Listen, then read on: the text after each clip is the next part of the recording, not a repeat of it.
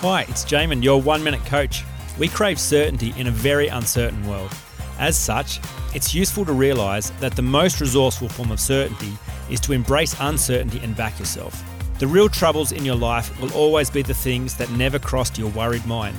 I've used a visual aid to help anchor me to this important idea. I have two rings. The one on my left hand is a reminder of a commitment I made to my wife almost 20 years ago.